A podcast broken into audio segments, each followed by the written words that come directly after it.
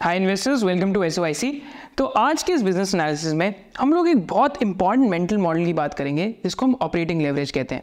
So there are two types of retail investors first type of retail investors are those who understand operating leverage and then there are second type of retail investors who do not understand operating leverage तो fundamental analysis के world में operating leverage is literally the eighth wonder of the world and those who understand it earn it and those who do not end up paying a heavy cost for it so what is the meaning of operating leverage एक बहुत ही simple line बोलूँगा and इस line से आपको काफ़ी अच्छे से समझ आ जाएगा। खर्चे कम और मुनाफे ज़्यादा। Expenses leading to more profits this is what operating leverage means in a nutshell तो ऑपरेटिंग लेवरेज के लिए सिर्फ़ तीन ही पार्ट्स हमें ज़रूरी याद रखने हैं, कि sales growth expenses and operating profits तो ये तीन चीज़ें अगर आप याद रखेंगे तो हमेशा आपके लिए ऑपरेटिंग लेवरेज एनालाइज करना will become very very easy तो यहाँ पे मैं आपके साथ एक बहुत डिटेल डिस्कशन करता हूँ, एक एग्ज़ाम्पल के साथ कि ऑपरेटिंग लेवरेज बिजनेसेस में आती कैसे है। तो लेट्स डिस्कस दिस एग्ज़ाम्पल तो ऑपरेटिंग लेवरेज में पहले मैंने बोला कि खर्चे कम और मुनाफे ज़्यादा बट हर बार ये तो ऐसा नहीं होता।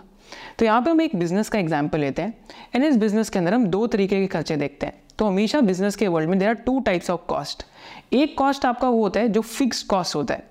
जैसे आप रेंट दे रहे हैं एक लैंड का that is a fix cost आप पावर का बिल दे रहे हैं that is a fix cost वो पावर का बिल नहीं बढ़ रहा। एंड एक एक्सपेंसेस होते हैं जो आपके वेरिएबल एक्सपेंसेस भी होते हैं। वेरिएबल एक्सपेंसेस लाइक प्रोडक्शन बढ़ानी है तो कभी कभी इंप्लॉइज़ की, आप इंप्लॉइज़ भी एक्स्ट्रा हायर कर रहे हैं कॉन्ट्रैक्ट पे भी इंप्लॉइज़ रख रहे हैं। So all these are examples of variable cost तो बिजनेसेस जब भी हम मैन्युफैक्चरिंग बिजनेसेस की बात करते हैं तो मैन्युफैक्चरिंग बिजनेसेस में एक प्री प्रोडक्शन कॉस्ट आता है, माने केपेक्स करा, फिर उसके पहले पहले जो खर्चा आया, और एक फिक्स कॉस्ट आता है। सपोज़ करते हैं, आज आप एक दुकान ओन करते हैं and your shop is doing very well तो आप एक नेबरहुड के अंदर आप एक शॉप ओन करते हैं, जहाँ पे ten lakh rupees per annum की सेल हो रही है एंड आप साल का सिक्स लाख रुपीज़ कमा के लेके जा रहे हैं। देन नेक्स्ट ईयर आपके पास जो सिक्स लाख रुपीज़ आया आप सेकंड नेबरहुड के अंदर चले गए। पर जो आपकी फ़र्स्ट शॉप थी, उसको खुले हुए थ्री ईयर्स हो गए थे। एंड थ्री ईयर्स बाद जाके वहाँ पे टेन लाख रुपीज़ का रन रेट आने लग गया था। तो जहाँ पे आपने जाके सेकंड शॉप खोली, क्या आपको लगता है कि फ़र्स्ट ईयर से ही टेन लाख रुपीज़ का रन रेट आ जाएगा? Probably in the world of business the answer is no reason being because manufacturing जब भी आप किसी नई जगह जाके करेंगे तो हमेशा खर्चे पहले बढ़ते हैं और सेल्स धीरे धीरे आती है। तो again this is what is known as pre production cost भी आ जाते हैं एंड आपके सेकेंड शॉप के अंदर ऑपरेटिंग मार्जिन पहली शॉप से लोअर होंगे तो यहाँ पर हम एक बुक की एग्ज़ाम्पल की बात करते हैं that is known as expectation investing and इस वीडियो से जो भी बेस्ट की लर्निंग्स डालेगा कमेंट सेक्शन में so we'll be giving three book giveaways of expectations investing by Michael Mauboussin because ये starters the exact mental model of operating leverage तो यहाँ पे इसी बुक में से हम एक एग्ज़ाम्पल लेते हैं ऑपरेटिंग लेवरेज का। तो यहाँ पे हमने एक हाइपोथेटिकल बिज़नेस अज्यूम करा है, जो आपकी शॉप है। एंड आपकी शॉप में ईयर ज़ीरो में जैसे आपने बिज़नेस स्टार्ट करा तो आपकी जो ईयर वन के अंदर जो सेल हुई that was one crore rupees की। तो अगर आपकी वन करोड़ रुपीज़ की सेल है एंड वन करोड़ की सेल में क्या है कि आपका operating cost ninety lakh rupees है। नाइन्टी लाख रुपीज़ क्यों है? क्योंकि ट्वेंटी परसेंट आपका जो ऑपरेटिंग कॉस्ट है that is pre production cost right and आपका जो सेवेंटी टू परसेंट कॉस्ट है that is the other operating cost तो यहाँ पे प्री प्रोडक्शन कॉस्ट क्या है? दैट इज़ 18 लाख रुपीज़ का कि 18 लाख रुपीज़ हर साल फिक्स रहने वाले मानिए जो 18 लाख रुपए का कॉस्ट है, ये हर साल फिक्स रहने वाला है। यहाँ पे आप हो सकता है कि ये 18 लाख रुपीज़ का कॉस्ट आपकी इलेक्ट्रिसिटी का है, आपका रेंट अगले तीन साल के लिए फिक्स्ड है। बट ये 18 लाख रुपीज़ का जो कॉस्ट है this will remain fixed for the next three years just remember this example 18 lakh rupees will remain fixed for the next three years where जो अदर कॉस्ट है they will always contribute 72 percent of the sales जो बाकी खर्चे हैं, वो 72 percent of the sales होंगे। जैसे अगर वन करोड़ की सेल है तो 72 लैक्स का खर्चा होएगा बाकी, जो अदर ऑपरेटिंग कॉस्ट है। तो पहले ईयर में जो आपने बिज़नेस करा, आपने वन करोड़ की सेल करी और नाइन्टी लाख रुपीज़ का आपने एक्सपेंसेस उठाए तो आपको एंड में टेन लाख रुपये का ऑपरेटिंग प्रॉफिट बचा which is equal to ten percent operating profit margin अब ईयर टू के अंदर क्या हुआ कि आपकी सेल वन करोड़ से बढ़ के वन पॉइंट टू करोड़ हो गई। अब यहाँ पे बहुत ध्यान से सीखिए कि आपकी ईयर टू में सेल वन करोड़ से बढ़ के वन पॉइंट टू करोड़ हो गई। But one point two crore sale होने के बावजूद पहली चीज़ आपको याद रखनी है कि आपके जो प्री प्रोडक्शन कॉस्ट है, माने आपने एम्प्लॉयज़ हायर करे और ये सब करा, वो नहीं बढ़ने वाला। तो प्री प्रोडक्शन कॉस्ट आपका वहाँ पे फिर भी 18 लाख रुपीज़ के आसपास ही रहा। तो आपकी सेल 20 परसेंट से बढ़ गई, आपका प्री प्रोडक्शन कॉस्ट फिर भी 18 लाख रुपीज़ पे फिक्स्ड है। राइट बट जो आपकी अदर ऑपरेटिंग कॉस्ट है that is seventy two percent of the sales तो इस सिनारियो में क्या आएगा? आपका जो ऑपरेटिंग प्रॉफिट है तो seventy two percent of the sales जो कॉस्ट हुआ that is eighty six point four lakh rupees तो total operating cost one point zero four crore हो जाएगा, पर operating profit fifteen point six lakh rupees हो जाएगा. और operating profit margin ten lakh ten percent से बढ़ के थर्टीन परसेंट हो गया. अभी थर्टीन परसेंट क्यों हुआ? क्योंकि हमारे जो प्री प्रोडक्शन कॉस्ट थे which is always at eighteen lakh rupees it is not increasing right तो आपके प्री प्रोडक्शन कॉस्ट नहीं इंक्रीज हुए। तो माने खर्चे कम तेज़ी से इंक्रीज हुए सेल ज़्यादा तेज़ी से इंक्रीज हुई, जिसकी वजह से मुनाफा ज़्यादा आया।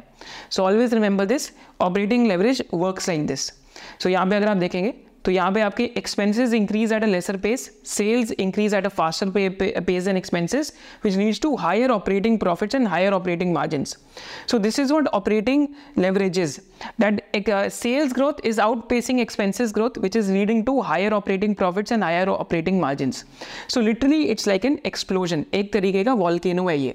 कि वॉल्केनो को किस एक छोटे कैटलिस्ट की ज़रूरत होती है मैग्मा इरप्ट करने के लिए। जैसे अभी आइसलैंड के अंदर इरप्शन हो रही है।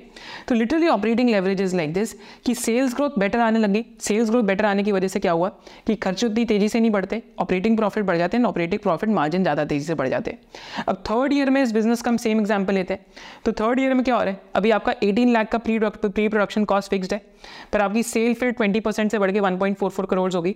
Other operating cost one point zero three crore हो गया, क्योंकि seventy two percent of sales always remember that तो total operating cost one point two one crore हो गया, अब operating profit twenty two point five lakh rupees हो गया and अब operating profit margin fifteen percent हो गया. तो 10 परसेंट का ऑपरेटिंग प्रॉफिट मार्जिन कहाँ 15 परसेंट हो गया? Just by 20 20 percent increase in sales for the next two years and also remember this operating profitability total में कितने से इंक्रीज हो गई?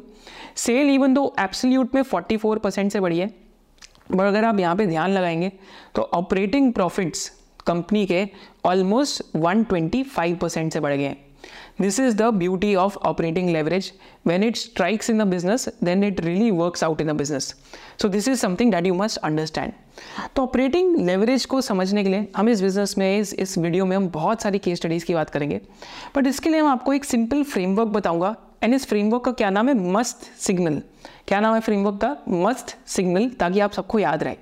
एंड साथ साथ हम बहुत केस स्टडीज़ करेंगे एंड एंड में इस वीडियो के हम ये भी ढूंढेंगे कि कैसे आप बिजनेसेस के अंदर ऑपरेटिंग लेवरेज ढूंढ सकते हैं। तो पहले हम बात करते हैं कि मस्त सिग्नल क्या है, और ये क्यों आपके लिए इंपॉर्टेंट है ऑपरेटिंग लेवरेज को समझने के लिए। तो मस्त सिग्नल जब मैं फ्रेमवर्क की बात करता हूँ तो how to find operating leverage के अंदर? तो मस्त सिग्नल सिंपली मीन्स कि बिज़नेस के अंदर कुछ ना कुछ मार्जिन की एक्सपेंशन के ट्रिगर्स हैं। ठीक है तो अगर किसी बिज़नेस का ऑपरेटिंग प्रॉफिट मार्जिन एक्सपैंड हो रहा है as compared to last quarter और last year so it means that there is some level of operating leverage that could be there in the business फिर ए का मतलब है एसिड टर्न इंप्रूविंग माने business ने केपेक्स कर दिया बहुत बड़ा बट एसिड टर्न नीचे हो गए. जैसे हम हॉस्पिटल के अंदर जैसे नारायणा का एग्ज़ाम्पल लेंगे, या तो और भी हॉस्पिटल्स का एग्ज़ाम्पल लेंगे आगे के स्टडीज़ में, कि एसिड टर्न इंप्रूव हो गया। एसिड टर्न क्या होते हैं? कि अगर मैंने एक रुपये का फिक्स एसिड लगाया तो मैं उस पर कितने रुपये की सेल जनरेट कर रहा हूँ? अगर सेल का नंबर बढ़ने लग गया तो माने मैं एसिड को बेटर स्वेट कर पा रहा हूँ। इस वीडियो में आप उसको और डिटेल में समझ पाएँगे क्या मीनिंग है। एस का मीनिंग क्या है? मस्ट सिग्नल के अंदर। That is simply signs in con call and interviews की कॉन कॉल और इंटरव्यू में मैनेजमेंट आगे बता रही है। टी का क्या मतलब है? Triggers link to variant perception and return ratios playing out तो कंपनीज़ की जो रिटर्न ऑन इक्विटी होती है, वो टेन परसेंट से बढ़ के थर्टी फोर्टी फिफ्टी परसेंट होने लग जाती है। टेन परसेंट से R O E fifteen twenty percent अगर एक इंप्रूविंग ट्रजेक्ट्री पे चले जाती है then you know some type of operating leverage is playing out in the business signal का क्या मतलब है इसमें? तो सिग्नल सिंपली मीन्स कि सेल्स ग्रोथ बिज़नेस की बेटर आ रही है।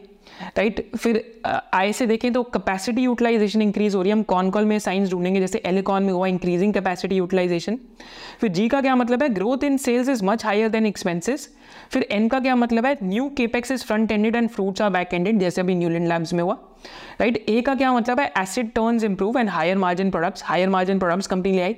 एंड फाइनली एल का क्या मतलब है? Lower cost due to backward integration और चीपर रॉ मटेरियल कि बिज़नेस का एकदम खर्चा ही लो हो गया. खर्चा लो हो गया सेल्स ग्रोथ होगी तो again operating leverage ends up playing out तो अगेन फ्रेमवर्क का क्या नाम है? Must signal and this is something that you must use margin expansion asset turns में improvement newer products new better return ratios this is what must signal means and also better sales growth in a nutshell हम must signal को यहाँ पे देख सकते हैं।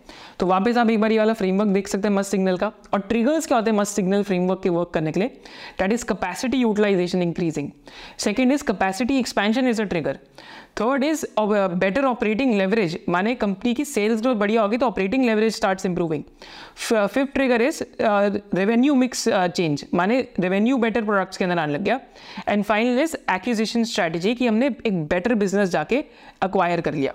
So this is what the meaning of much signal is and this is how you can look for operating leverage अब इस video के अंदर हम डिफरेंट सेक्टर्स के अंदर जाके ऑपरेटिंग लेवरेज ढूंढेंगे एंड ऑपरेटिंग लेवरेज के क्या क्या मल्टीपल मेंटल मॉडल्स हैं डिफरेंट सेक्टर में this is the first time that we'll be doing on this channel and don't forget कि if you answer uh, like if you make a summary of the key learnings of this video there are three books to be won that is of expectations investing and best comments को we'll be offering the books as well and it will be delivered to your house as well with this let's start the different sectors and different operating leverage mental models तो अभी हम देख रहे हैं कि operating leverage का जो phenomena है, वो डिफरेंट डिफरेंट सेक्टर्स में कैसे लगता है। हमने बिगनिंग ऑफ़ द वीडियो में क्या सीखा था? कि operating leverage is nothing but less sales growth and more profits growth माने कम सेल्स ग्रोथ में भी मुनाफा काफ़ी तेज़ी से बढ़ जाता है, उसको हम ऑपरेटिंग लेवरेज कहते हैं। तो डिफरेंट डिफरेंट सेक्टर्स में ऑपरेटिंग लेवरेज को देखने के डिफरेंट तरीके होते हैं। तो पहले तो हम बात करें एक सिंपल सेक्टर की हॉस्पिटल सेक्टर की। जहाँ पे हम लिखते हैं हॉस्पिटल सेक्टर तो हॉस्पिटल सेक्टर में जब हम बात करते हैं कि यहाँ पे कैसे ऑपरेटिंग लेवरेज प्ले आउट करती है तो जब भी हम हॉस्पिटल सेक्टर की बात करते हैं तो हॉस्पिटल सेक्टर के अंदर दो तरीके के केपेक्स होते हैं। एक तो केपेक्स होता है जिसको हम कहते हैं ब्राउन फ़ील्ड केपेक्स और जो दूसरा केपेक्स उसका हम कहते हैं ग्रीन फ़ील्ड केपेक्स तो ग्रीन फ़ील्ड केपेक्स क्या होता है? जैसे अगर हम गंगाराम हॉस्पिटल की बात करें तो गंगाराम हॉस्पिटल दिल्ली में बहुत फ़ेमस है बट वो मुंबई में जाके नया हॉस्पिटल लगाए। तो जब वो मुंबई में जाके नया हॉस्पिटल लगाएगा तो ग्रीन फ़ील्ड केपेक्स में जब एक नए सीरियस से हॉस्पिटल लगा रहे हैं तो it takes seven years to break even seven years का पेन पीरियड रहता है जब आप ग्रीन फ़ील्ड केपेक्स करते हैं। तो आप एग्ज़ाम्पल लेंगे आज के वर्ल्ड में, अगर हम रेनबो चिल्ड्रन केयर हॉस्पिटल का बात करें तो rainbow children care hospital Delhi NCR के अंदर आके पहली बारी इतना बड़ा ग्रीन फ़ील्ड केपेक्स कर रहा है। So again it will take them seven years to break even on that तो उस पीरियड में क्या आएगा कि एग्जिस्टिंग हॉस्पिटल से तो अच्छा मार्जिन बनेगा बट जो नया पैसा है, जो न्यू हॉस्पिटल में पैसा जा रहा है, वहाँ पे it will take N number of years to break even दूसरे तरीके का केपेक्स क्या होता है?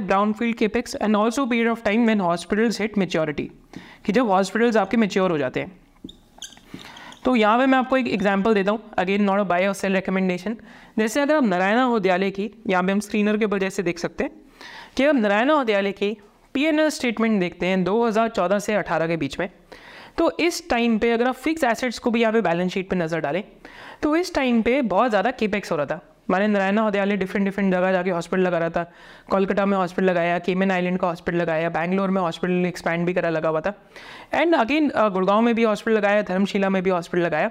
तो इस टाइम पर आप सोच सकते हैं कि अगर आप इतने सारे हॉस्पिटल लगा रहे हैं तो जैसे हमने बिगनिंग में सीखा था कि आपका प्री ऑपरेटिंग एक्सपेंडिचर या प्री ओपेक्स आप नर्सेज रख रहे हो डॉक्टर्स रख रहे हो इको बना रहे हो इलेक्ट्रिसिटी का कॉस्ट है रेंट का कॉस्ट है and N number of other expenses हैं। बट हॉस्पिटल का ब्रांड बिल्ड करने में क्या लगता है? टाइम तो इस वजह से 2014 टू 19 के बीच में आप देखेंगे तो कुछ कुछ समय में एक्चुअली में प्रॉफिट एंड लॉस स्टेटमेंट में the company went into losses तो कंपनी लॉसेस के अंदर थी एंड 2019 के अंदर जैसे ही हॉस्पिटल्स ब्रेक इवन होने लग गए and operating leverage play out करने लग गई तो एक्चुअली हॉस्पिटल में 2019 से लेकर अगर आप 2023 तक देखते हैं so the profits have literally gone from very less level to almost 620 to 630 crore 600 crore plus profit हो गया कंपनी का। सेल्स की ग्रोथ इतनी नहीं है बट प्रॉफिट्स की ग्रोथ अब नॉर्मल है। तो हमने क्या सीखा था बिगनिंग में? कम सेल्स ग्रोथ बट मुनाफे की ग्रोथ ज़्यादा। Less sales growth but profits grow non linearly this is the meaning of operating leverage जो हमने मस्ट सिग्नल करके एक फ्रेमवर्क सीखा है। तो दिस इज़ एन एग्ज़ाम्पल कि हम डिफरेंट सेक्टर्स में कैसे लगा के देख सकते हैं। तो हॉस्पिटल सेक्टर में जब भी कंपनीज़ ग्रीन फ़ील्ड केपेक्स के लिए जा रही हैं तो आपको पता है कि उनके मार्जिन कैप होने वाले हैं थोड़े समय के लिए। जब वो ब्राउन फ़ील्ड केपेक्स के लिए जा रही हैं या जब हॉस्पिटल्स मेच्योर हो जाते हैं, कि अगर कोई ग्रीन फ़ील्ड केपेक्स में हॉस्पिटल मेच्योर हो गया even then you know that the margin will start expending non linearly so this is the meaning of applying operating leverage in the hospital sector and hospital sector में कैसे operating leverage play out कर दिया है? That is due to average revenue per occupied bed. अगर किसी hospital का average revenue per occupied bed बढ़ जाए तो वहाँ पर भी ऑपरेटिंग लेवरेज प्ले आउट कर जाती है।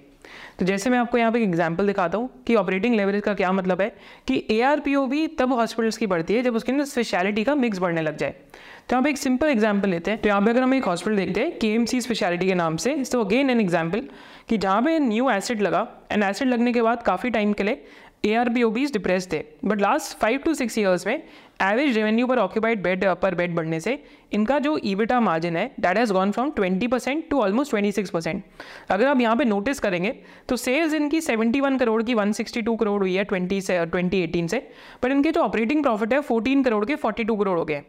माने अगर सेल इनकी ऑलमोस्ट 1.1 1.2 एक्स पे ग्रो करिए but operating profits have grown by nearly three x So this is the meaning of operating leverage when it especially comes to the idea of hospital businesses.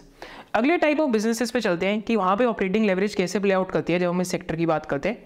तो इस sector का क्या नाम है? That is hotel and amusement parks तो यहाँ पे हम कौन सा सेक्टर सीख रहे हैं होटल एंड अम्यूजमेंट पार्क्स तो अगर हम होटल और अम्यूजमेंट पार्क्स में देखें सो अगेन जब हमने ऑपरेटिंग लेवरेज में हमने चीज़ सीखी थी मस्त सिग्नल नाम का जब हमने फ्रेमवर्क सीखा था सीखा था तो मस्त सिग्नल हमें क्या कहते हैं? कि होटल क्या है एक एसिड हैवी बिज़नेस है और अम्यूजमेंट पार्क क्या है एक एसिड हैवी बिज़नेस है। तो जब ये केबेक्स कर रहेंगे तो केबेक्स करने से क्या आएगा कि इनकी कैपेसिटी अंडर यूटिलाइज होगी थोड़े समय के लिए एंड इकोनॉमिक साइकिल्स भी इनको इम्पैक्ट करती है। तो पहले अगर हम होटल बिज़नेस की एग्ज़ाम्पल लें तो होटल बिज़नेस में भी बहुत तरीके के केपेक्स होते हैं। एक तो होता है कि एक होटल न्यू सिटी में जाके होटल लगा दे। जैसे अगर Lemon Tree all a sudden जैसे अभी मुंबई के अंदर काफ़ी बड़ा एक लग्जरी होटल खो रहे तो लेमन ट्री अगर लाइक मुंबई में प्रेजेंट नहीं था, मुंबई में फ़र्स्ट टाइम होटल लगा रहे so that is an example of a green field capex and adding keys basically yourself तो होटल रूम को हम कीज भी कहते हैं राइट तो होटल में जब ऑपरेटिंग लेवरेज का प्ले आउट करती है? Due to two reasons one is A R R तो ए आर आर क्या होता है? That is average revenue per occupied room या एवरेज रेवेन्यू पर रूम तो अगर आपका एवरेज रेवेन्यू पर रूम बढ़ने लग जाए तो आपकी जो ऑपरेटिंग लेवरेज है बिज़नेस के अंदर प्ले आउट करने लग जाती है। तो यहाँ पे मैं आपको लेमन ट्री का एग्ज़ाम्पल दिखाता हूँ कि अगर आप लेमन ट्री के केस में देखते हैं तो यू विल ऑब्ज़र्व दिस कि कैसे बहुत तेज़ी से प्रॉफिटेबिलिटी बढ़ती है। तो लेमन ट्री के केस में प्रॉफिट एंड लॉस में 2020 से लेके ट्रेलिंग 12 मंथ में सेल 669 करोड़ से 905 करोड़ की हुई है। तो ऑलमोस्ट रफली 50 परसेंट की ग्रोथ है। बट अगर आप ऑपरेटिंग प्रॉफिट देखते हैं तो कंपनी की ऑपरेटिंग प्रॉफिट 241 करोड़ से 457 करके करोड़ हो गए ऑलमोस्ट 90 परसेंट की ग्रोथ है। तो 50 percent growth in sales and 90 percent growth in operating profits minus thirteen crore का नेट प्रॉफिट आज 154 करोड़ का हो गया। And margin have gone from 36 percent to 50 percent so again this is an idea of how operating leverage start playing out in hotel businesses और अगर हम यहाँ पे एग्ज़ाम्पल देखते हैं लेमन ट्री का तो आपको यहाँ दिखेगा कि होटल uh, बिज़नेस में हमें क्या क्या देखना होता है। तो इनकी अगर आप इन्वेस्टर प्रेजेंटेशन पे आते थे तो इन्वेस्टर प्रेजेंटेशन के अंदर आके आप देखेंगे तो एक्सपेंशन पाइपलाइन आपको दी होगी। तो एक्सपेंशन पाइपलाइन में भी डिफरेंट टाइप्स ऑफ़ एक्सपेंशन होती है। एक तो टाइप ऑफ़ एक्सपेंशन होती है कि जो आपकी बेसिकली आप ग्रीन फ़ील्ड कर रहे हैं बेसिकली डिफरेंट डिफरेंट सिटीज़ में। जैसे औरिका यहाँ मुंबई के अंदर इस टाइम पे होटल लगा रहे हैं। देन एक आपकी टाइप ऑफ़ एक्सपेंशन होती है जो आप जॉइंट मैनेजमेंट कॉन्ट्रैक्ट्स कर रहे हैं। जॉइंट मैनेजमेंट कॉन्ट्रैक्ट्स क्या होते हैं कि कोई और ऑलरेडी एक होटल ओनर है एंड आप ऑलरेडी उसके उसने होटल लेके एसेट लगाया हुआ है एंड आप जाके उसका एसेट मैनेज कर रहे हैं। तो अगर आप इसी इंडस्ट्री के अंदर एक और हॉस्पिटल एक, एक और होटल देखेंगे शैले होटल्स के नाम से तो अगर हम शैले होटल की बात करें तो शैले होटल काफ़ी ज़्यादा अग्रेसिव भी है जॉइंट मैनेजमेंट कॉन्ट्रैक्ट्स में। And you will always observe कि इनके जो ईविटा मार्जिन हैं ट्वेंटी परसेंट से फोर्टी परसेंट हो गए and it is more of an asset light model right so this is the difference between different types of capex when it comes to even the hotel business तो हमने average revenue per room देखा and हमने देखा कि different types of केपेक्सेस जो hotel business में होते हैं। एंड एक और बहुत की एलिमेंट क्या होता है होटल बिज़नेस में ऑपरेटिंग लेवरेज का which is very very important to realise is economic cycles तो अगर इकोनॉमी ख़राब कर रही है तो आपके एवरेज रेवेन्यू पर रूम घटेंगे, क्योंकि you are not travelling but अगर इकोनॉमी अच्छा कर रही है तो average revenue per room will start increasing जैसे 2003 से 8 में बहुत ज़्यादा इंक्रीज हुए थे एंड अब 2021 के बाद से लेकर अभी तक बहुत अच्छी तरीके से इंक्रीज हो रहे हैं. बट बीच में this is a cyclical industry की एसिड बिल्टअप बहुत हो जाता है एंड सप्लाई भी बढ़ जाती है तो इसमें इकोनॉमिक साइकिल्स भी एक रोल प्ले करती है. So this is with the hotel industry similarly अगर हम अम्यूजमेंट पार्क देखते हैं तो यहाँ पे वंडरला करके एक बिज़नेस है तो वंडरला ने भी क्या करा था कि काफ़ी बड़ा अम्यूजमेंट पार्क के काफ़ी सारे ग्रीन फ़ील्ड केपेक्सेस करे थे। तो अगर हम वंडरला का एग्ज़ाम्पल देखते हैं स्क्रीनर पे, आप सिमिलरली यहाँ पे क्या आइडेंटिफाई कर पाएँगे? The idea of operating leverage कि वंडरला अगर हम यहाँ देखते हैं तो अगेन अभी ऑपरेटिंग लेवरेज प्ले आउट कर गई है बिज़नेस के अंदर एक्चुअली तो हम और भी बिजनेसेस डिस्कस करेंगे जहाँ पे अभी प्ले आउट कर रही है। तो वंडरला के केस में अगर हम देखते हैं तो देन फिक्स एसेट्स अगर आप देखते हैं तो फिक्स एसेट कंपनी के 2012 में 121 करोड़ के थे पर 2017 में 708 करोड़ के हो गए। तो माने कंपनी ने काफ़ी ज़्यादा केपैक्स करा काफ़ी नए नए अम्यूजमेंट पार्क लगाए। तो अगर हम 2017 के अंदर देखते हैं कंपनी को तो सेल्स इनकी डबल ही हुई but fix assets growth almost six x हो गई थी। तो डैट मीन्स कि मार्जिनस के ऊपर भी प्रेशर आने लग गया। तो मार्जिन 49 परसेंट से ऑलमोस्ट गिर गए 33 26 परसेंट पे आ गए। एंड देन कोविड के टाइम पे 39 परसेंट हो गए एंड माइनस सेवेंटी परसेंट हो गए क्योंकि कोविड में लॉसेस थे।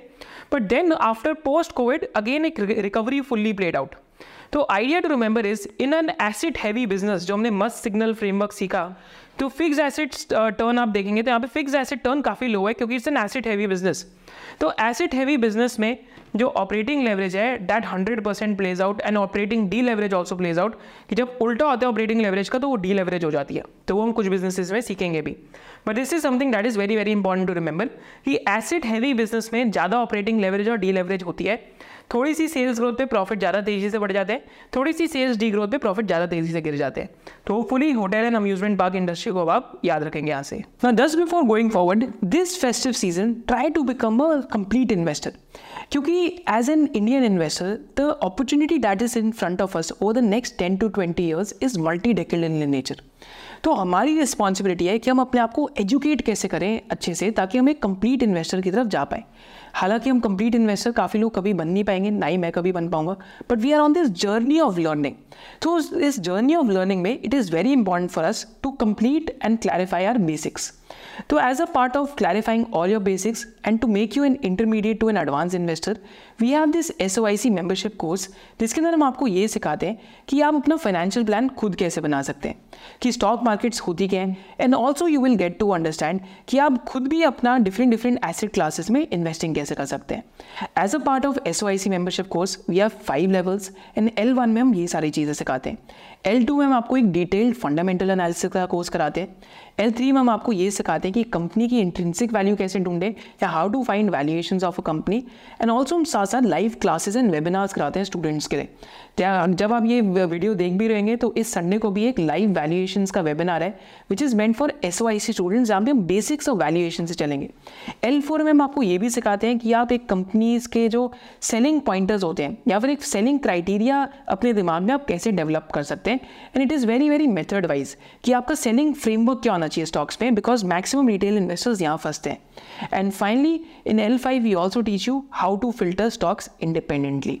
So all these key five things are part of one SYC membership and इसके साथ साथ there is also an additional bonus if you subscribe to the membership today is that जो SOIC का crash course है all these five की learnings are clubbed in one S O I C crash course जिसमें आपको ये पूरा course जो sixty to seventy hours का है that will be done under twenty four to thirty hours so that is an additional bonus which is included in the S I C membership and you can use the coupon code bonus ten to sign up for the S O I C membership the link is there in the description below with this let's go forward with the video तो हम अगले sector की तरफ़ आते हैं and the name of the sector is chemicals तो chemical sector के कुछ दो तीन बहुत इंटरेस्टिंग ट्रेड्स हैं. पहला इंटरेस्टिंग ट्रेड क्या है कि chemical sector is an asset heavy business माने if you want to grow in chemical sector तो just like any other manufacturing asset you need to put a more capex तो इस वजह से केमिकल सेक्टर एक एसिड हैवी बिज़नेस है.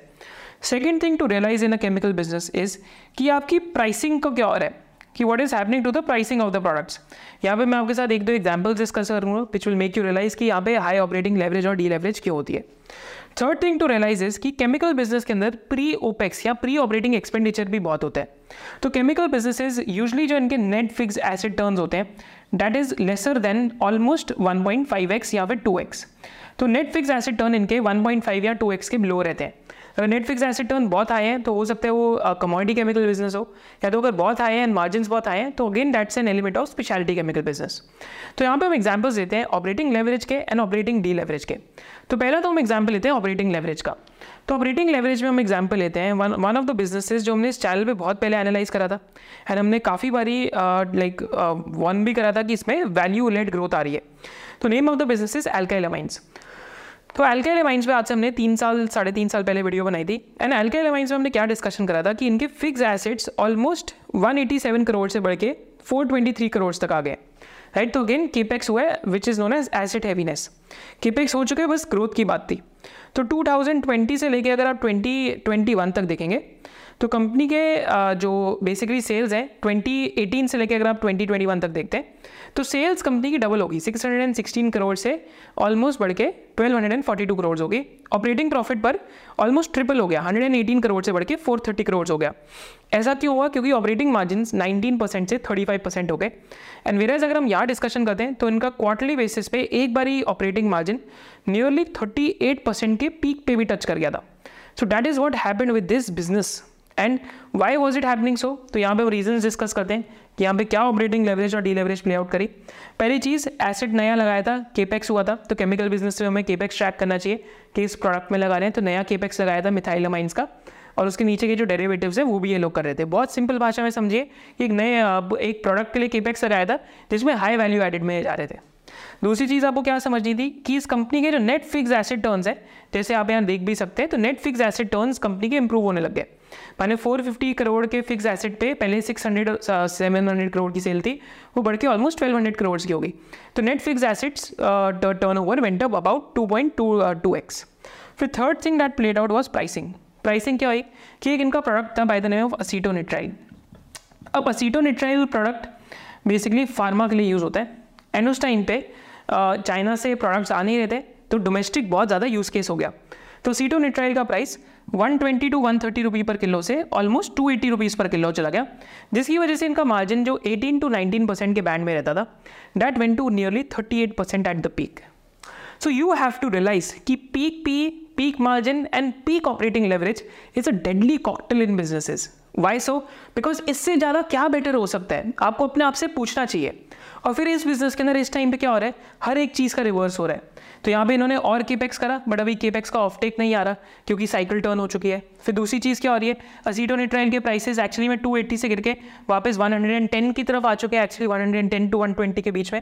तीसरी चीज़ क्या हो रही है? क्योंकि ऑफ़ टेक नहीं हो पा रहा केपेक्स का तो net fix asset turns have started falling so this is known as reverse of operating leverage and इसको हम कहते हैं ऑपरेटिंग डी लेवरेज इसको हम क्या कहते हैं? Operating deleverage so always remember the best thing that a retail investor can do is that long term के जो मार्जिन हैं तो जैसे एल्काइल अमाइंस के केस में देखते हैं तो लॉन्ग टर्म के जो मार्जिन इनके सस्टेनेबल थे that was somewhere between 16 to 19 percent and management con calls में यही बोलती थी इन्वेस्टर को। बट आप लोग कहाँ देख रहे थे स्टॉक को, जब पी रेशियो इसकी 60 टू 70 टाइम्स पे चलेगी right and also another deadly cocktail was that the margins went to above 35% which was the highest ever in last 25 years and also there was a signal key promoter i think he also sold some stake open market nearly after 20 25 years i think that was the first time they sold some stock but this is again an idea कि risk reward को देखने के लिए manufacturing business में operating leverage and operating deleverage are both deadly cocktails And now remember अब क्या हुआ है? कि सेम बिज़नेस का जो ईबिटा मार्जिन है, आज 35 36 परसेंट के पीक से इस क्वार्टर के अंदर 14 परसेंट का है, क्योंकि हर एक चीज़ रिवर्स हो गई है। अगेन केपेक्स करा ऑफ़ टेक नहीं आ रहा प्राइसिंग गिर गई नेटफ्लिक्स एसेट टर्न कट गए। तो क्या आएगा? आर भी जाएगी आर भी जाएगी and operating deleverage this is a beauty of operating leverage and deleverage mental model जब ये प्ले आउट करता है तो बहुत बढ़िया से भी प्ले आउट करता है। यहाँ पे मैं आपको एग्ज़ाम्पल दिखाता हूँ दीपक नाइट्राइट का। तो again one of the companies which we way back in 2020 we made one of the videos. तो आई थिंक मार्केट कैप कुछ आई थिंक एट या टेन थाउज़ेंड करोड़ के आसपास होगी. So that was one of the companies जहाँ पे इनका अगर आप फिक्स एसेट देखते हैं तो ऑलमोस्ट 588 करोड़ से फिक्स एसेट इनका 1832 करोड़ का हो गया था. तो सेल्स में इनकी ग्रोथ आई तो ऑलमोस्ट लाइक 2700 करोड़ की sale forty three hundred and sixty crore की होगी उस पीरियड के अंदर. बट ऑपरेटिंग प्रॉफिट में ग्रोथ देखते हैं तो फोर ट्वेंटी वन करोड़ का operating profit twelve fifty two crore हो गया. सेम चीज़ क्या हुई कि केपेक्स करा हुआ है। अगेन केपेक्स करा हुआ है एसिड हैवी बिज़नेस है। तो net fix asset turn started increasing तो केपेक्स से एन फैट इंक्रीज होने लग गया। फिर फिनॉल के प्राइसेस बढ़ गए। And again operating leverage kicked in sales almost went up by 80 90 percent but operating profits tripled that is the power of operating leverage in chemical businesses and the power of operating deleverage in chemical businesses. Hopefully chemical business में आप ये ध्यान रखेंगे कि अगर companies बहुत capex कर रही हैं और प्राइसिंग खराब हो रही है तो इसका मतलब खराब समय चालू हो चुका है। बट अगर कंपनीज़ केपेक्स करके बैठ चुकी है एंड एक दो साल बाद प्राइसिंग इंप्रूव होने लग जाती है, तुम्हारे operating leverage will start kicking in similar example आज आरती इंडस्ट्रीज़ का है। उस कंपनी का जो ग्रॉस ब्लॉक है after another three thousand crore के केपेक्स वाल नियरली ग्रॉस ब्लॉक उस कंपनी का नाइन्टी टू हंड्रेड करोड़ को आ जाएगा। बट आज वो ऑपरेटिंग डी लेवरेज के थ्रू जा रहा है। क्यों ऑपरेटिंग डी लेवरेज से हो रही है? अगर आप सोचेंगे तो पहली चीज़ डिप्रिसिएशन बढ़ जाती है प्रॉफिट एंड लॉस स्टेटमेंट पे। जैसे हम यहाँ पे रिसेंटली क्वार्टरली रिजल्ट्स में देख सकते हैं। फिर इंटरेस्ट कॉस्ट बढ़ जाता है क्योंकि कर्जा लेके भी केपेक्स किया जा रहा है। फिर आपके जो मार्जिन है, उन पर भी इम्पैक्ट रहता है क्योंकि आप इंप्लॉइज और हायर कर रहे हैं, उस हिसाब से अभी सेल्स का ऑफटेक नहीं आ रहा। तो probably two three four years down the line whenever the cycle turns you at least know कि operating leverage and D leverage को केमिकल बिजनेसेस में भी हमें कैसे देखना चाहिए। And this is one of the best case studies जो हम ऑपरेटिंग लेवरेज और डी लेवरेज की हम लोग कर सकते हैं। तो नेक्स्ट सेक्टर जिसमें बहुत ज़्यादा high operating leverage and deleverage रहती है that is the pharmaceutical sector तो फार्मास्यूटिकल में क्या आपको एक प्रॉब्लम या फिर क्या एक अपॉर्चुनिटी होती है तो मैं आपको पहले ही बताता हूँ। That the pain of capex pain of capex जो यहाँ पे आपके लिए लिख रहा हूँ मैं pain of capex is front ended अगर हम मैन्युफैक्चरिंग कंपनीज़ की बात करते हैं is front ended whereas the joy of capex is back ended joy of capex is back ended is back ended तो basically like other manufacturing companies pharma companies में एक एक पिक्यूलियर प्रॉब्लम रहती है कि फार्मा कंपनीज़ में बहुत सारे बिज़नेस मॉडल्स हैं। तो पहले अगर हम सिर्फ़ बात करते हैं मैन्युफैक्चरिंग कंपनीज़ की, जो C D M O assets हो गए या जो यू एस फोकिंग फोकसिंग फॉर्मुलेशन कंपनीज़ हैं, या जो रेस्ट ऑफ़ द वर्ल्ड में एक्सपोर्ट कर रही हैं तो pain of the capex is front ended क्यों? क्योंकि आपको पहले केपेक्स करना है, फिर U S F D A से अप्रूवल लेना है, और फिर आपका product after two three years वहाँ से शिफ्ट होना स्टार्ट होएगा। तो इस दौरान में क्या होता है कि आपके जो फिक्स एसिड टर्न्स होते हैं दे कीप फॉलोइंग एंड आपके जो मार्जिन होते हैं दे कंप्रेस एज वेल क्योंकि फार्मा में क्या है कि आपको साइंटिस्ट को अच्छी सैलरी भी देनी होती है। तो employ cost as a percentage of sales भी यहाँ पे हैवी रहता है। तो रिसेंटली अगर हम देखते हैं तो 2019 के अंदर, अगर हम लॉरस लैब्स का एग्ज़ाम्पल लेते हैं तो लॉरस लैब्स के अंदर इस पर भी हमने एक वीडियो बनाई थी जब operating leverage was just starting to play out तो लॉरस लैब्स का केस देखते हैं तो लॉरस लैब्स ने काफ़ी सारा केपेक्स करा था। कब कोई, कब केपेक्स करा था लॉरस लैब्स ने? अगर आप बैलेंस शीट पे जाके देखते हैं लॉरस लैब्स की तो इनके fix assets almost eleven hundred ninety three crore से बढ़ के eighteen hundred and eighteen crore के हो गए थे। माने जब इन्होंने केपेक्स स्टार्ट करा था, तब fix assets five hundred crore के थे। तो almost four x five x jump थी फिक्स एसेट्स के अंदर। And during this time revenue में भी ग्रोथ थी बट रेवेन्यू सिर्फ़ थर्टीन हंड्रेड करोड़ से मतलब थर्टीन हंड्रेड करोड़ से बढ़ के ट्वेंटी टू हंड्रेड करोड़ तक आए। तो during this period of time it was suffering through higher pre opex and higher operating expenses but then क्या हुआ? कोविड के टाइम पे पहली चीज़ प्राइसिंग पावर आई। सेकेंड चीज़ offtake of product started तो front pain of capex is front ended 2014 to 19 pain of the capex 60 percent gross block unutilised था कंपनी का. And joy of capex is back ended तो जैसी fix asset turn बढ़ने start हो चालू हुए आपके मार्जिन बढ़ने चालू हो गए एंड मार्जिन जो 15 20 परसेंट के मार्जिन थे 32 परसेंट तक चले गए.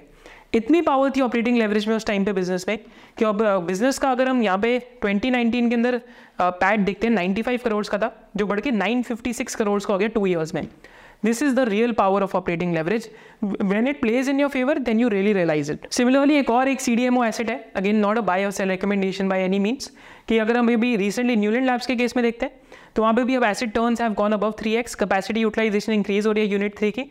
Pain of capex is front ended but joy of capex is back ended पर फार्मा में भी कुछ बिजनेसेस हैं लाइक सिंजीन जहाँ पे कभी ऑपरेटिंग लेवरेज आती ही नहीं है, क्योंकि उनको बार बार केपेक्स करते रहना पड़ता है। तो they can not stop capex because the customers demanded तो उस बिज़नेस के अंदर ऑपरेटिंग लेवरेज नहीं आ पाती because margin are already between twenty nine to thirty one percentage so this is with some of the manufacturing companies over there domestic pharma companies में कब आपके ऑपरेटिंग लेवरेज आती है? जब उनकी प्रोडक्टिविटी पर एम बढ़ती है। प्रोडक्टिविटी पर एम तो डोमेस्टिक फार्मा कंपनीज़ को सेल्समैन हायर करने पड़ते हैं, जिसको हम कहते हैं medical representatives in terms of अगर हम सोफिस्टिकेटेड टर्म्स की बात करें तो इनको मेडिकल रिप्रेजेंटेटिव्स कहते हैं।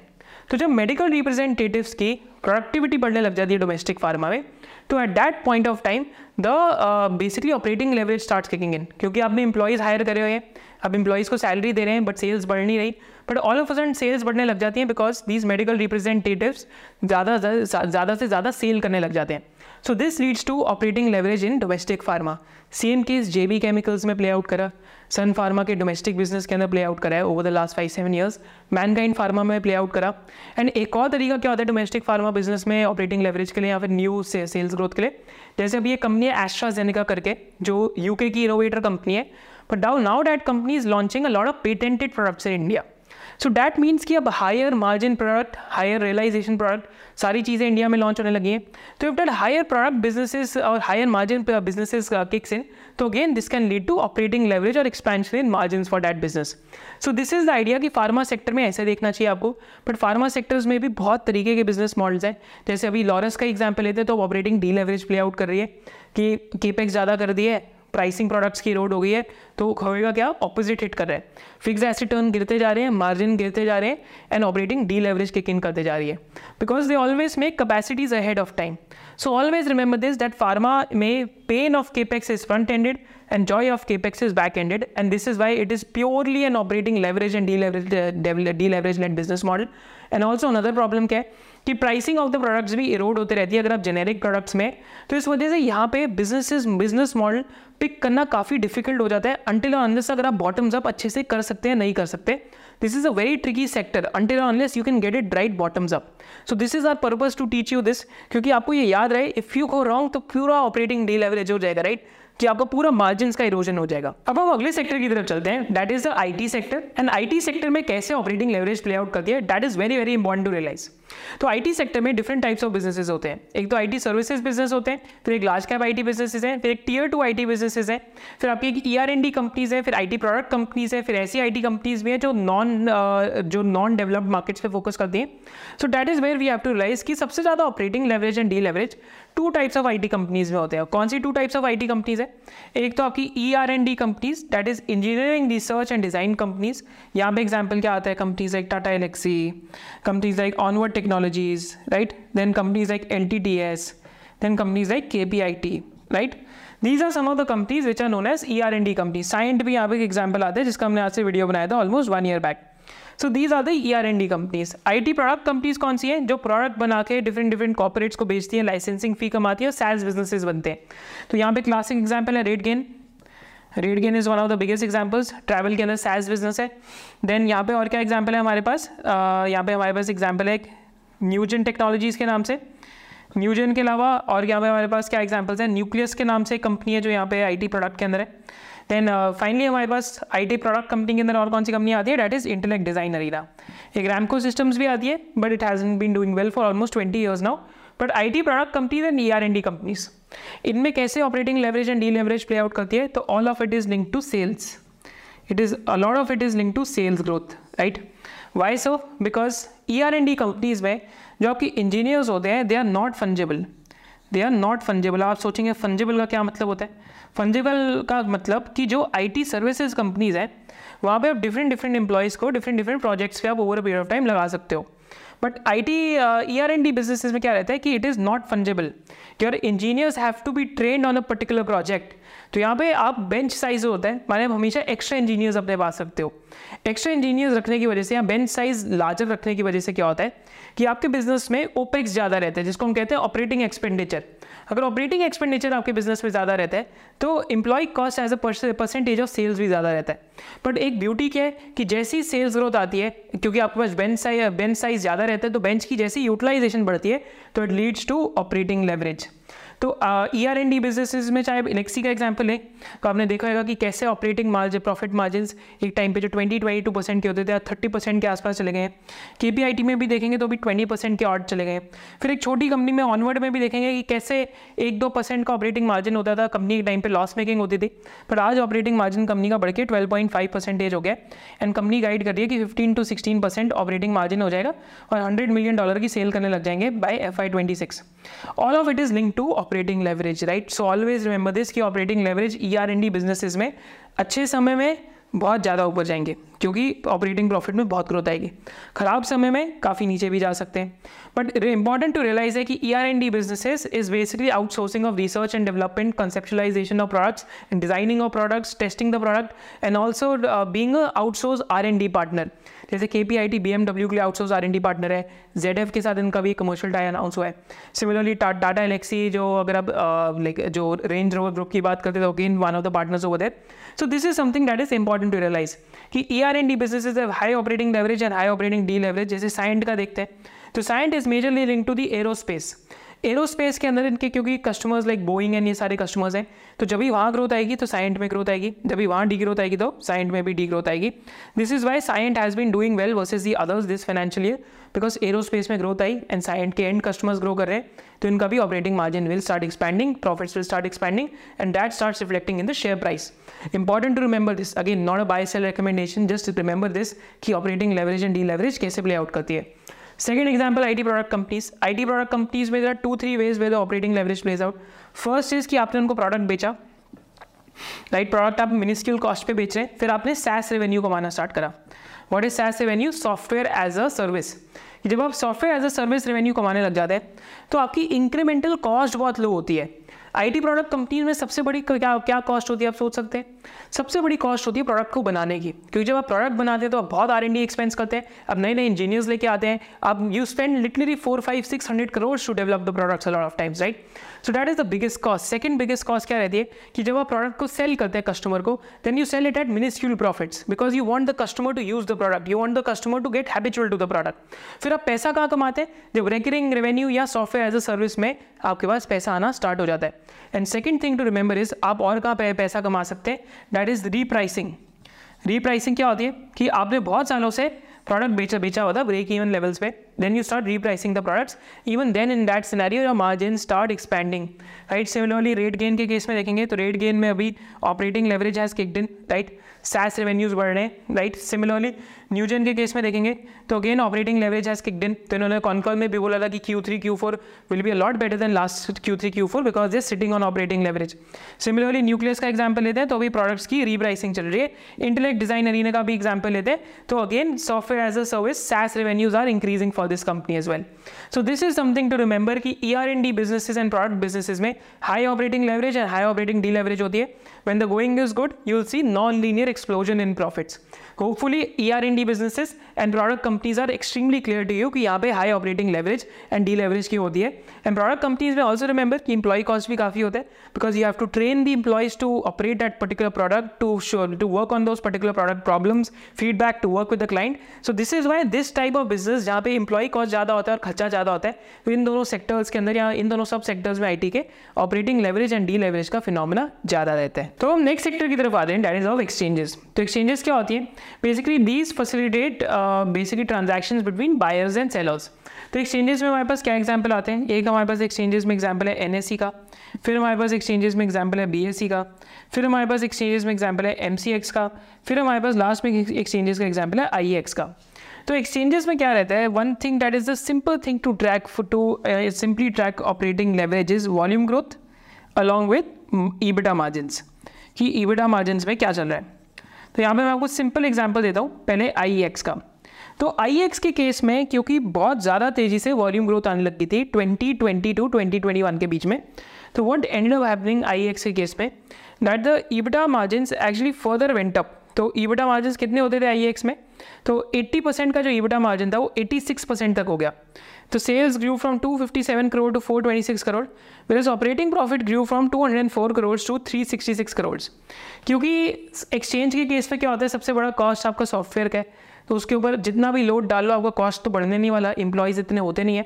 तो everything flows down to EBITDA but अब आई एक्स के केस में क्या चैलेंज है? Because anywhere in the world the transaction cost on the Indian energy exchange are the highest for an electricity exchange तो यहाँ से margin expansion is very very tricky but again this is the mental model to be use similarly NSC में हुआ। तो NSC में option का turn बहुत बढ़ने लग गया, जो ए है। एंड एनएससी के भी अनलिस्टेड स्पेस में मार्जिन बहुत बढ़ गए। सिमिलरली अभी जैसे एमसीएक्स के अंदर भी हो सकता है पॉसिबली हो या प्रॉबली हो, आपको इंडिपेंडेंटली पढ़ना चाहिए कि ऑप्शन के वॉल्यूम बढ़ रही है तो क्या हो सकता है। बट सिंपल एक्सचेंजेस के केस में क्या फंडा रहता है कि अगर वॉल्यूम ग्रोथ बहुत तेज़ी से आ रही है तो ईबिटा मार्जिन आपके एक्सपैंड हो ही जाते हैं because your cost won't expand क्योंकि कॉस्ट कर्व में सिर्फ़ सॉफ्टवेयर कॉस्ट ही है तो आपको रेप्लिकेबिलिटी के लिए बार बार नया एसेट या प्लांट नहीं लगाना। तो simple mental model with exchanges when it comes to operating leverage तो हम अगला सेक्टर देखते हैं, जहाँ पे बहुत ज़्यादा operating leverage and the leverage काम करती है that is the consumer and retail business तो कंज्यूमर बिज़नेस में there are multiple types of businesses तो एक टाइप का बिज़नेस है एफ़ में, जो एचयूएल टाइप होगा which is a brand owner and काफ़ी चीज़ें कॉन्ट्रैक्ट मैन्युफैक्चर कराते हैं और अपनी खुद की कैपेसिटीज़ में कम इन्वेस्ट करते हैं, क्योंकि इससे आर बहुत हाई रहता है। फिर एक टाइप ऑफ़ बिज़नेस होएगा जो बॉटलर है। जैसे अगर हम वरुण बेवरेजेस की बात करें तो वो पेप्सी के लिए बॉटलर है। तो राइट तो these two type of businesses में वरुण बेवरेज टाइप बिज़नेस के अंदर सबसे ज़्यादा ऑपरेटिंग लेवरेज तब आएगी जब इनकी क्या होएगी वॉल्यूम ग्रोथ और इनकी क्या होगी रियलाइजेशन ग्रोथ रियलाइजेशन माने कि ये हायर मार्जिन प्रोडक्ट्स या हायर प्राइसिंग प्रोडक्ट्स बेचने लग जाए। जैसे H U L type businesses में मार्जिन या फिर ऑपरेटिंग लेवरेज तभी आ सकती है जब इनकी प्रीमियमाइजेशन होने लग जाए, जो इस टाइम पे रूरल स्लो डाउन की वजह से बहुत स्लो चल रहा है। क्योंकि एच एल में क्या वॉल्यूम ग्रोथ आती है? दो तीन परसेंट फिर वरुण बेवरेज में कितनी वॉल्यूम ग्रोथ आ रही है? इस टाइम पे फिफ्टीन परसेंट के आसपास. क्योंकि 15 टू 18 परसेंट वॉल्यूम ग्रोथ आ रही है वरुण बेवरेजेस में and Sting is a higher realisation product तो both the elements is working out for operating leverage simply अगर आप यहाँ नंबर्स में देखते हैं स्क्रीनर में तो लास्ट थ्री ईयर्स में 23 परसेंट सेल्स ग्रोथ है और 49 परसेंट बैड ग्रोथ है. लास्ट फाइव ईयर्स में 27 परसेंट सेल्स ग्रोथ है और 49 परसेंट बैड ग्रोथ है राइट तो this is how operating leverage reflects in a consumer sector as well Similarly अगर आप ऐसा ही एक एग्ज़ाम्पल एक और कंपनी का देखेंगे, चाहे वो आप बेक्टर फूड्स का एग्ज़ाम्पल देखें, जहाँ पे क्या हुआ है कि again your volume growth has accelerated margin have reverted back to been because cost have gone down तो cost also play a role when it comes to F M C G retail these type of companies की operating leverage कहाँ काम करती है? एक और company की बात करते हैं ट्रेंड नाम के जब हम रिटेल में आते हैं तो ट्रेंड का डिस्कशन करते हैं। तो ट्रेंड पे क्या हो रहा है कि ट्रेंड में सेम स्टोर सेल्स ग्रोथ बहुत आ रही है। सेम स्टोर सेल्स ग्रोथ का क्या मतलब होता है? सिंपली समझे कि आपने ऑलरेडी जो एग्जिस्टिंग स्टोर लगाए हुए हैं तो उसमें फुटफॉल बढ़ते जा रहे हैं, जिसकी वजह से एग्जिस्टिंग स्टोर से, जैसे अगर मैंने यहाँ पे एग्जिस्टिंग स्टोर लगाया हुआ है, यहाँ से अगर मैं सेल कर रहा हूँ ट्वेंटी लाख रुपीज़ की, और मेरा खर्चा है साल का यहाँ पे सिक्स लाख रुपीज़ का तो मेरी फोर्टीन लाख रुपीज़ के आसपास प्रॉफिट है एग्ज़ाम्पल लेते हैं। बट क्योंकि इसी स्टोर से हर साल टेन परसेंट की ग्रोथ आ रही है तो twenty lakh goes to twenty two lakhs and जो बाकी का खर्चा हमारा कॉन्स्टेंट रह रहा है। तो सेम स्टोर सेल्स ग्रोथ आने से काफ़ी ज़्यादा अच्छी ऑपरेटिंग लेवरेज रिटेल बिजनेसेस में आती है। तो ट्रेंट में अभी इस टाइम पे यही चल रहा है। ट्रेंट में जो स्टार बाज़ार है which is a retail chain which is akin to D Mart इस टाइम पे वो भी ब्रेक इवन होकर प्रॉफिटेबल हो गया है। So that is what is leading to operating leverage kicking in Trent तो रिटेल बिजनेसेस में अपने को क्या देखना है? रिटेल बिजनेसेस में same store sales growth is a number one metric for operating leverage kicking in in retail stores and also if we are selling higher value added products और higher margin products जैसे waste life के अंदर हो रहा है कि Westlife में भी अभी operating leverage has started kicking in which might continue for three to four years but retail and consumer sector में हमें सिर्फ़ यही देखना होता है। क्या देखना होता है कि क्या प्रीमियमाइजेशन कर रहे हैं, नहीं कर रहे फिर वॉल्यूम ग्रोथ कितनी आ रही है? रियलाइजेशन ग्रोथ कितनी है? अगर कॉस्ट कटिंग हो रही है या रिवर्जन टू मीन हो रहा है, जैसे वेक्टर फूड्स में और, कि मार्जिन वापस बढ़ गए क्योंकि वीट के प्राइसेस गिर गए।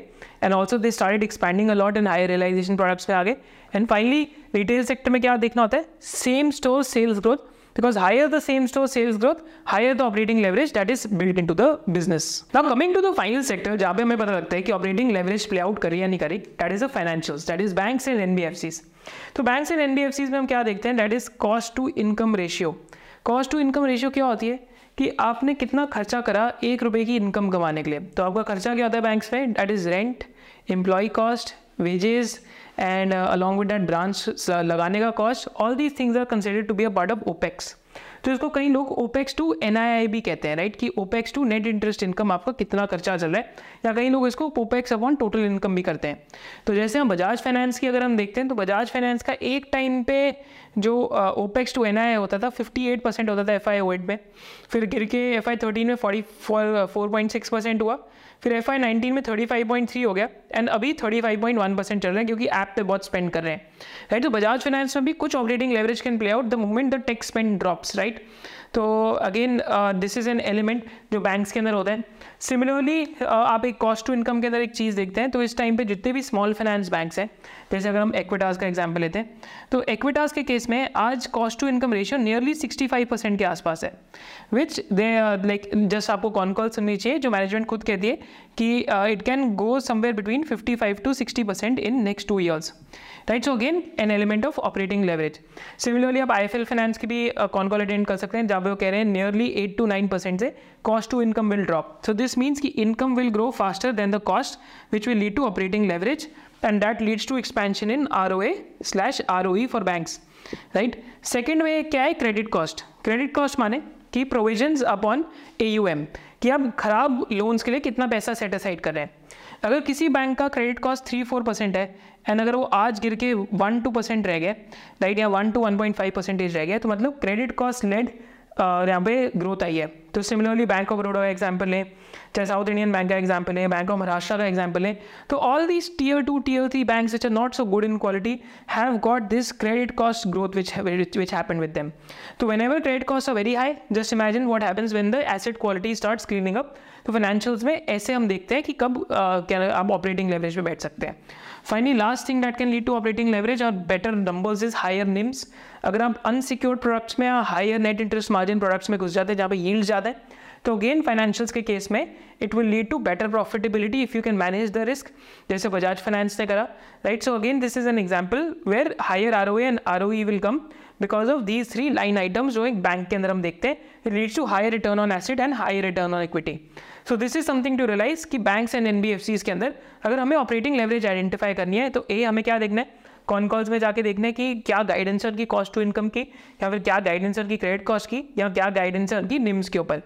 एंड ऑल्सो टू अंडरस्टैंड कि if all these things are playing out then the profitability will अब normally start expanding so this was with banks and N B F Cs अब हम चलते हैं towards conclusion of the video पे. And conclusion के साथ साथ हम ये भी देखेंगे कि ऑपरेटिंग लेवरेज ढूँढने की क्या क्या हमारे पास स्क्रीन है and how to find companies which are sitting on operating leverage तो यहाँ पे हम देखते हैं कि how can we find companies which are going through a phase of operating leverage तो यहाँ पे मैंने सिंपली क्या करा? तो यहाँ पे स्क्रीनर पे आके I return a query margin will expand तो आप यहाँ पे आके क्या कर सकते हैं? सिर्फ़ you can just write margin will expand तो जहाँ जहाँ किसी किसी मैनेजमेंट ने बोला है margin will expand then you will get an idea कि देर इज़ अ चांस और probability of operating leverage playing out over a year जैसे आप यहाँ देखेंगे शैल बी लिमिटेड आ रहा है एफिल इंडिया आ रहा है राइट के आई इंडस्ट्रीज़ आ रहा है राइट सो लूमैक्स इंडस्ट्रीज़ आ रहा है I think that's only way the margin will expand right and बीच में यहाँ पे टी सी पी एल भी आ रहा था डी बी कॉर्प भी आ रहा था एलिकॉन कास्टलॉय आ रहा है and multiple such companies you have to work on them post this right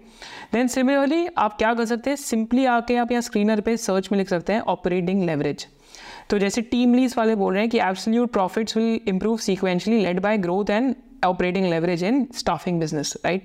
Then Aeroflex Industries, which is a recent IPO, which uh, so second phase will give you operating leverage in automated plant are then you can keep going down and keep checking this out जैसे um, जैसे I think T D power में बीच में operating leverage बहुत थी right but अभी वहाँ पे काफ़ी ज़्यादा कुछ प्ले आउट हो है but this is an idea where you'll get कि ऑपरेटिंग लेवरेज हमें बिजनेसेस का हम एक फ़िल्टर कर सकते हैं तो ये तो दो चीज़ें हमने सीखी कि margin will expand operating leverage type word से कर सकते हैं फ़िल्टर देन uh, यहाँ पे हम कर सकते हैं एक स्क्रीन मैंने यहाँ पे आपके लिए बनाई है जो आप चेक कर सकते हैं कि Y O Y quarterly sales growth is greater than fifteen percent and Y O Y quarterly profit growth is greater than twenty percent R O C is more than fifteen percent market capitalization is more than thousand crores price to earning is less than thirty and operating margin are higher than operating margin previous year तो यहाँ पे आपके पास वो ही companies आएँगी जिसमें operating leverage is playing out और some element of operating leverage is playing out so this is also one of the ways through which you can find out companies where operating leverage can play out fourth way to find operating leverage क्या है? That you go through con calls, that you go through earnings, that you go through earnings and you go through interviews of companies to find operating leverage. जैसे यहाँ पे हम एक auto ancillary का example लेते हैं। तो अगर आप इनकी रिसेंट रिज़ल्ट की प्रेजेंटेशन देखेंगे तो इस रिज़ल्ट प्रेजेंटेशन में से अगेन मैं यहाँ पे जाके कॉन कॉल भी ज़रूर पढ़ूँगा ऐसे बिज़नेस में समझने के लिए। तो अगर आप जो रिसेंट जो रिज़ल्ट की अगर आप प्रेजेंटेशन देखते हैं तो यहाँ पे आपको पता लगेगा कि कैसे हम ऑपरेटिंग लेवरेज को सिंपली देख सकते हैं, क्योंकि बी टू बी बिजनेसेस में ज़्यादा होती है। तो year on year total income माने सेल्स के अंदर अठारह परसेंट की ग्रोथ है वेरस ईबिटा के अंदर थर्टी फाइव परसेंट की ग्रोथ है। तो मैंने आपको क्या कहा था कि आपकी some sales growth leading to higher profitability growth right तो खर्चे कम, मुनाफा ज़्यादा। तो यहाँ पे भी क्या हो रहा है कि आप देखेंगे तो खर्चे कम तेज़ी से बढ़ रहे हैं राइट तो खर्चे कम तेज़ी से बढ़ रहे हैं where profitability is growing at a higher pace then you should go and start reading the conference calls of these companies right तो जैसे हमने बहुत सारे सेक्टर्स में डिस्कशन करा। सिमिलरली अगर आप कॉन कॉल्स पढ़ें तो सिंपल एग्ज़ाम्पल एक और। तो यहाँ पे अगर आगे हम देखते हैं तो आई थिंक इस कॉन कॉल में था कि एक बात करते कॉस्ट टू इनकम की राइट तो how do we see cost to income तो ये लोग बताते हैं कि अभी का जो कॉस्ट टू इनकम है forty two to forty three percent है but over next two to three years it will go to thirty five percent right so that means again operating leverage जैसे हमने बैंकिंग एंड फाइनेंशियल में बात करी थी so this is one of the ways through which you can find out companies which are sitting on operating leverage. And also last way to find out companies which are going through a period of operating leverage is to look for sectors where there is a period of pain period involved right now. तो जैसे हमने अपना एक tool बनाया हुआ है stock scans के नाम से so this tool will be out for the public as well तो यहाँ पे हम क्या करते हैं कि डिफरेंट इंडस्ट्री स्कैंस करते हैं एंड डिफरेंट इंडस्ट्रीज़ के अंदर जाके वी कीप चेकिंग आउट कि किस सेक्टर के अंदर इस टाइम पे मैक्सिमम वीकनेस है तो अगर आप चेक करेंगे कि E M A twenty daily पे का जैसे बहुत कम सेक्टर्स या E M A two hundred daily से कितने जो सेक्टर्स में जहाँ पे मैक्सिमम पेन है तो हो सकता है दो sectors are going through that pain period right now and they might enter the gain period after the operating leverage start coming in and after the basically the pain period subsides जैसे I think यहाँ पे chemicals के अंदर आप देख सकते हैं कि बहुत सारी ऐसी केमिकल कंपनीज़ हैं which are going through a period of relative weakness right now और और operating deleverage right now right तो यहाँ पे लाइक एंड इसके अलावा अगर हम नीचे देखते हैं तो आई थिंक यहाँ पे बहुत सारी आपको ऐसी कंपनीज़ मिल जाएँगी और ऐसे सेक्टर्स मिल जाएँगे which are going through a pain period right now and where there is no traction at the moment so this is the cycle of operating leverage and deleverage and this is what we will learn as well जैसे chemical speciality के अंदर आप जाके देखेंगे तो बहुत सारी companies है which are going through a pain period right now तो maybe one two years down line these companies might be sitting on significant operating leverage एक और एग्जांपल देते हैं तो home textile companies is one of those sectors तो यहाँ पे काफ़ी सारी कंपनीज़ है होम टेक्सटाइल्स में। तो these companies are guiding for better F I twenty five and these companies have done a lot of capex so again यहाँ पे आप कॉन कॉल्स पढ़ेंगे डॉट्स कनेक्ट करेंगे इंटरव्यूज़ देखेंगे तो आपको आइडिया लगने लग जाएगा कि why operating leverage is a beautiful mental model and how it works out as well हमने डिफरेंट सेक्टर्स की भी बात करी और हमने इनको ढूंढना भी सीख लिया। With this let's go towards the conclusion of the video so in conclusion of the video हम लोग क्या देख सकते हैं कि हमने क्या क्या सीखा इस वीडियो में? So first thing that we learn is what is the basic meaning of operating leverage कि कम खर्चे और ज़्यादा मुनाफा that is lesser expenses and more profitability because of higher sales growth versus the operating expenses that is the simplest definition of operating leverage second thing that we learn in this video was the framework of must signal must signal का क्या मतलब है? M stands for what? M again ताकि आपकी framework करें margins expanding. A stands for asset turns improving. S stands for signs in con call and interviews. T stands for triggers linked to variant perception and return ratios playing out. Signal stands for sales growth, increasing capacity utilization. Growth in sales is much higher than expenses. New, new capex, asset turns improve. And finally, uh, L stands for lower cost due to backward integration or cheaper raw material. So this was our framework of must signal to identify operating leverage. फिर third की learning क्या थी हमारी इस video में? We identify different different sectors and now operating leverage plays out over there what are the key variables link to revenue which leads to operating leverage in these sectors and finally हमने इस video के अंदर हमने क्या सीखा? कि हम operating leverage को ढूंढ कैसे सकते हैं डिफरेंट स्क्रीन और स्क्रीनर पर जाके। So these were the key learnings in this video आपकी इस वीडियो से क्या थी summary to let me know in the comment section below and आप अपनी जर्नी में इस ऑपरेटिंग लेवरेज के मेंटल मॉडल को कैसे लगाएँगे? Also let me know in the comment section below because we'll be picking three lucky winners for the expectations investing book. And also make sure to like this video and to uh, subscribe to the channel if you want to participate in this competition. Thank you so much for joining us. Hope to see you in the next business analysis of soic jai hind